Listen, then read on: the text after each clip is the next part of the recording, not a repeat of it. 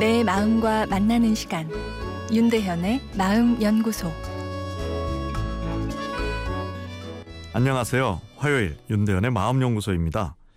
어, 오늘은 명절 스트레스 대처법 한번 알아볼까요? 어, 어떻게 잘 대처할 수 있을까요? 어, 몇 가지 팁을 같이 생각해 보겠습니다.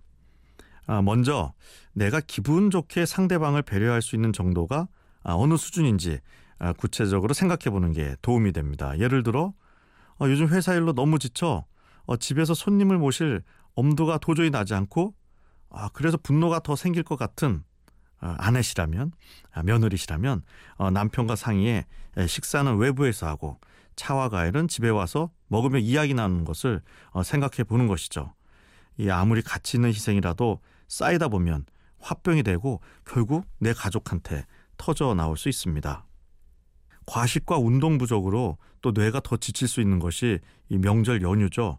좋은 사람과 맛있는 음식을 먹는 것은 사람의 가장 큰 행복이지만 아 또 이게 너무 붙어 있다 보면 아 또 사람 관계 스트레스를 받을 수 있고 또 이것 때문에 더 먹다 보면 아 복부 비만이 생기고 이게 또 나에게 스트레스가 됩니다.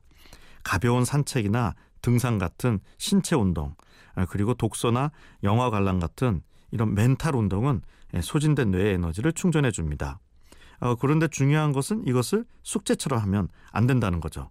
똑같은 운동도 억지로 하게 되면 운동을 하면서 스트레스 호르몬이 나옵니다.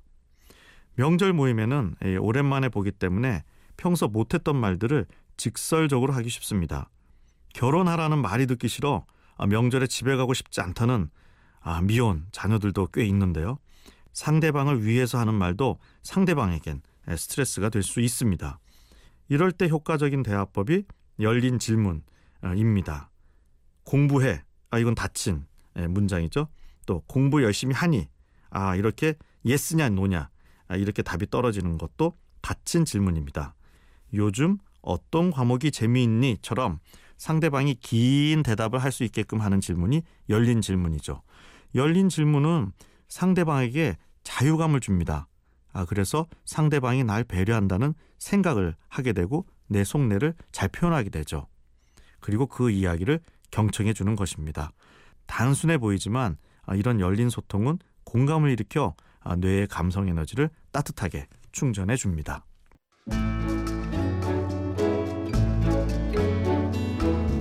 윤대현의 마음연구소 지금까지 정신건강의학과 전문의 윤대현 교수였습니다.